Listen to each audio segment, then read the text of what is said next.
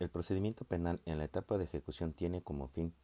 preservar el principio de legalidad en la ejecución de las sanciones, tanto privativas como no privativas de la libertad,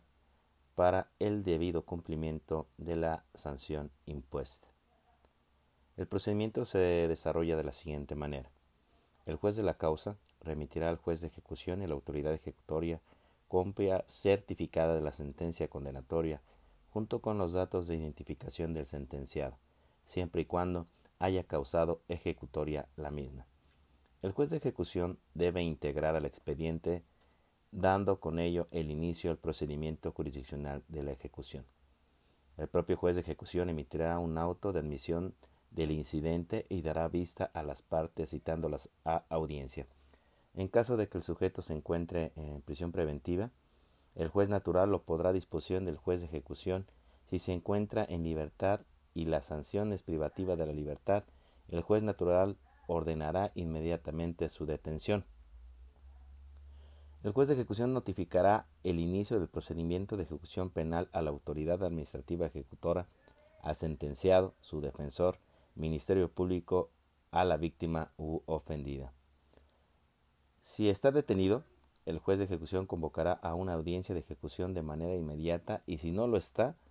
lo citará advirtiendo que, de no presentarse, se hará acreedor a una medida de apremio. Todas las peticiones o planteamientos relativos a la revocación, modificación o extinción de la pena, en general todas las que merezcan debate o pruebas, se resolverán en audiencia oral, la cual se sujetará a los principios que rigen las audiencias de debate de juicio oral. Citado a los involucrados a la celebración de la misma. Es imprescindible la presencia del Ministerio Público, de la autoridad penitenciaria, del sentenciado y su defensor en las audiencias. La presencia de la víctima o ofendido no es requisito de validez para la celebración de la misma. Si se presentaran pruebas, éstas se anunciarán con días de anticipación a fin de que la parte contraria pueda preparar su defensa. Todo lo referente a las pruebas se llevará a cabo conforme a los requisitos de desahogo y valoración establecidos en la etapa de debate del juicio oral. Por su parte, el Ministerio Público, la víctima u ofendido, el sentenciado y su defensor podrán acudir ante el juez de ejecución a fin de formular planteamientos relacionados con las sanciones penales, los que podrán ser las que declaren la extinción de la sanción penal,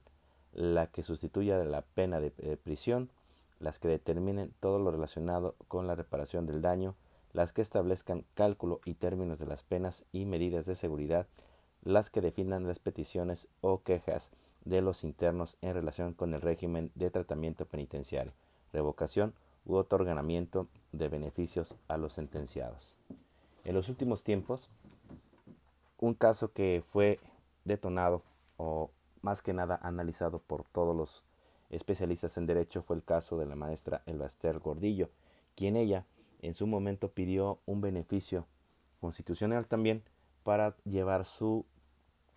pena privativa de la libertad que ella estaba compurgando, de llevarlo a una pena domiciliaria. Estos, eh, estos incidentes se pueden tramitar y son válidos porque las enfermedades de los que son reos en su momento, pues no tienen las condiciones humanas para poder tratar todas sus enfermedades. En caso específico, las que ponen en peligro la vida, ya sea de etapa terminal como es el cáncer, como es la diabetes en, fase terminal, como lo he mencionado. Estas dos, que son las más frecuentes en la comunidad eh, que se encuentra eh, eh, recluida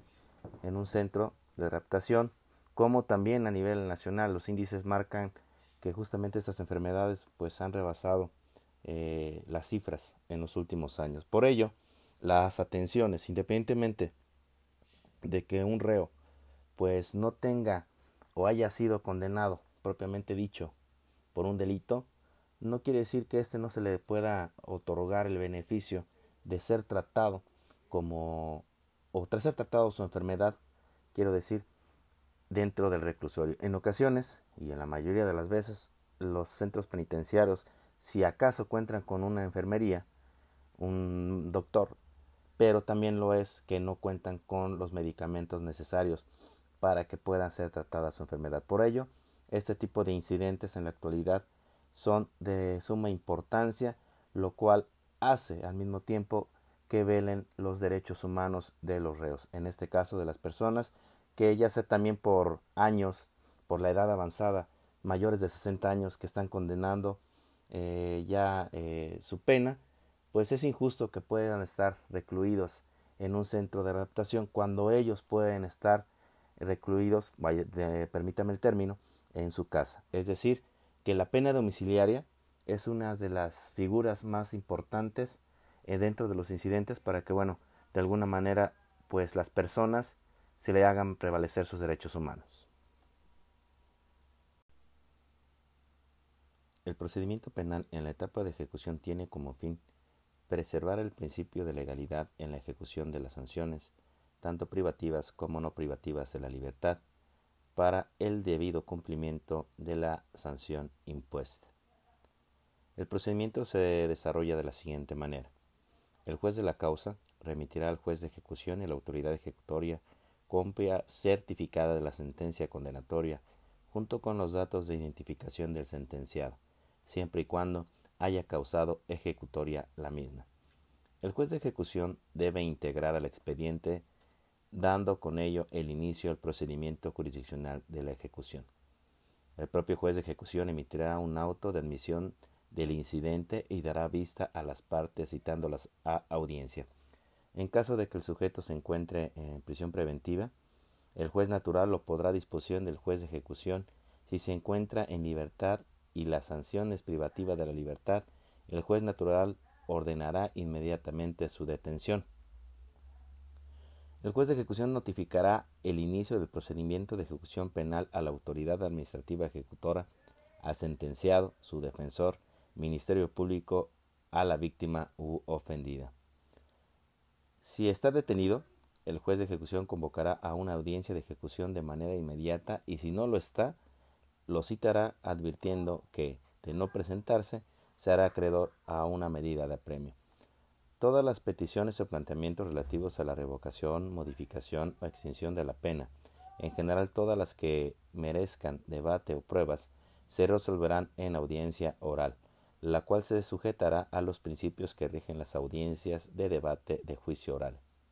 Citado a los involucrados a la celebración de la misma. Es imprescindible la presencia del Ministerio Público, de la autoridad penitenciaria, del sentenciado y su defensor en las audiencias. La presencia de la víctima u ofendido no es requisito de validez para la celebración de la misma. Si se presentaran pruebas, éstas se anunciarán con días de anticipación a fin de que la parte contraria pueda preparar su defensa. Todo lo referente a las pruebas se llevará a cabo conforme a los requisitos de desahogo y valoración establecidos en la etapa de debate del juicio oral. Por su parte, el Ministerio Público, la víctima u ofendido, el sentenciado y su defensor podrán acudir ante el juez de ejecución a fin de formular planteamientos relacionados con las sanciones penales, los que podrán ser las que declaren la extinción de la sanción penal, la que sustituya la pena de prisión, las que determinen todo lo relacionado con la reparación del daño, las que establezcan cálculo y términos de las penas y medidas de seguridad, las que definan las peticiones o quejas de los internos en relación con el régimen de tratamiento penitenciario, revocación u otorgamiento de beneficios a los sentenciados. En los últimos tiempos, un caso que fue detonado o más que nada analizado por todos los especialistas en derecho fue el caso de la maestra Elbaster Gordillo, quien ella en su momento pidió un beneficio constitucional también para llevar su pena privativa de la libertad que ya estaba compurgando de llevarlo a una pena domiciliaria. Estos, eh, estos incidentes se pueden tramitar y son válidos porque las enfermedades de los que son reos en su momento pues no tienen las condiciones humanas para poder tratar todas sus enfermedades. En caso específico, las que ponen en peligro la vida, ya sea de etapa terminal como es el cáncer, como es la diabetes en, fase terminal, como lo he mencionado. Estas dos, que son las más frecuentes en la comunidad eh, que se encuentra eh, eh, recluida en un centro de raptación, como también a nivel nacional los índices marcan que justamente estas enfermedades pues han rebasado las cifras en los últimos años. Por ello, las atenciones, independientemente de que un reo pues no tenga o haya sido condenado propiamente dicho por un delito, no quiere decir que éste no se le pueda otorgar el beneficio de ser tratado como o tras ser tratado su enfermedad, quiero decir, dentro del reclusorio. En ocasiones, y en la mayoría de las veces, los centros penitenciarios, si acaso cuentan con una enfermería, un doctor, pero también lo es que no cuentan con los medicamentos necesarios